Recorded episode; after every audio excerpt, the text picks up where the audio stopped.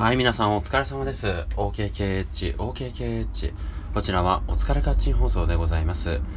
パーソナリティは僕、八橋ゆきでございます。どうぞよろしくお願いいたします。はい、今日なんですけれども、えーとですね、一路大阪に向かいまして、朝からですね、あの、大阪にて、えー、友人のイベントの運営に携わってまいりました。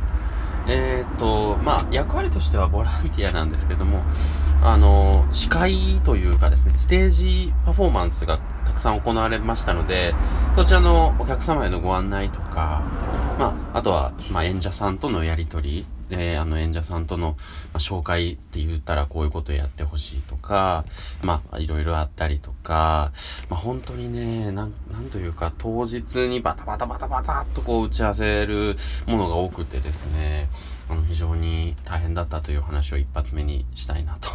思います。フライングもいいとこですけど、はい。えー、テーマはですね、あの、お客さんとのコミュニケーションですかね。まあ、司会っていう仕事を、例えば仕事、あのーまあ、今後ね、あのい、いただいて自分でやっていくとしたときに、すんごくね、なんて言うんでしょう、1対大勢なんですよね。あのコミュニケーションが。で、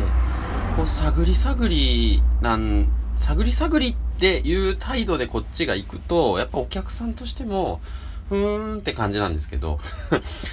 あたら、もうこっちがね、もう絶対に、俺は余裕がある、自信があるっていう感じで、えー、皆さんこんにちはみたいな感じ。もう、ぐわーっとこっち来いよみたいな巻き込んでいくような、うん、スタイルでいかないとダメなんだなっていうふうには、今日思いました。あのー、もう、なんというか、まあ、仕事としてもうやらさせてもらうっていうぐらいの意気込みで行きましたから、はい。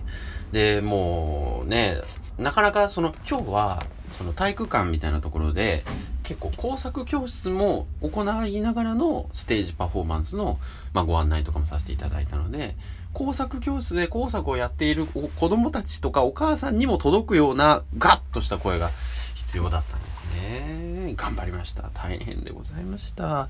えー、まあ、でも仕事は選ばないということで、どんどんやっていきたいなと思っております。はい。えーとね、あとはね、何を言おうと思ってたかな、2本目。えー、あ、それはよ余談として、えー、僕さっき、あの、コンビニで買ったおでんを電話ボックスで食ってました。全国探しても電話ボックスでおでん食ってるやつってそんなにいないんじゃないかなと思いますけど。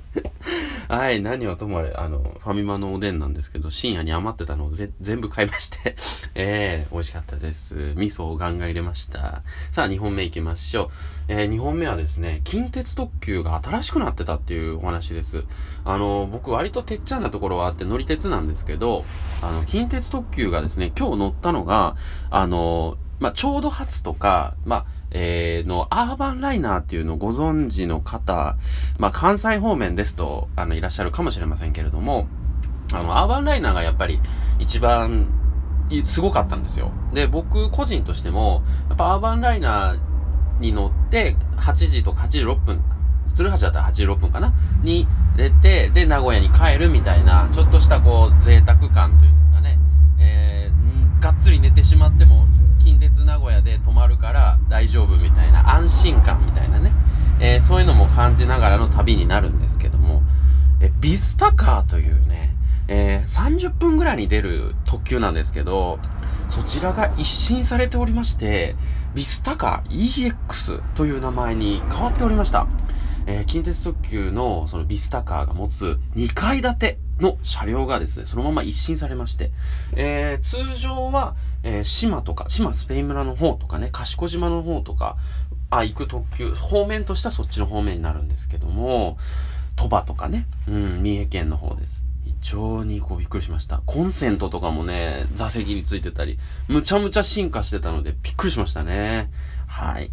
すいません、ちょっとオーバーしそうっちゃいましたけど、新型車両についてもうちょっと熱く語りたかったんです。あの、なんかね、傘置きみたいな、なんか、紐みたいなのもちゃんと用意されてたりとか、足置きも進化したりとか、トイレも綺麗になったりとか、近鉄儲かってまんなーっていう感じでした。来年2000、ん来年、2020年にも新型赤い車両を公開するということなので、非常に楽しみにしております。はい。えー、八橋ゆきでした。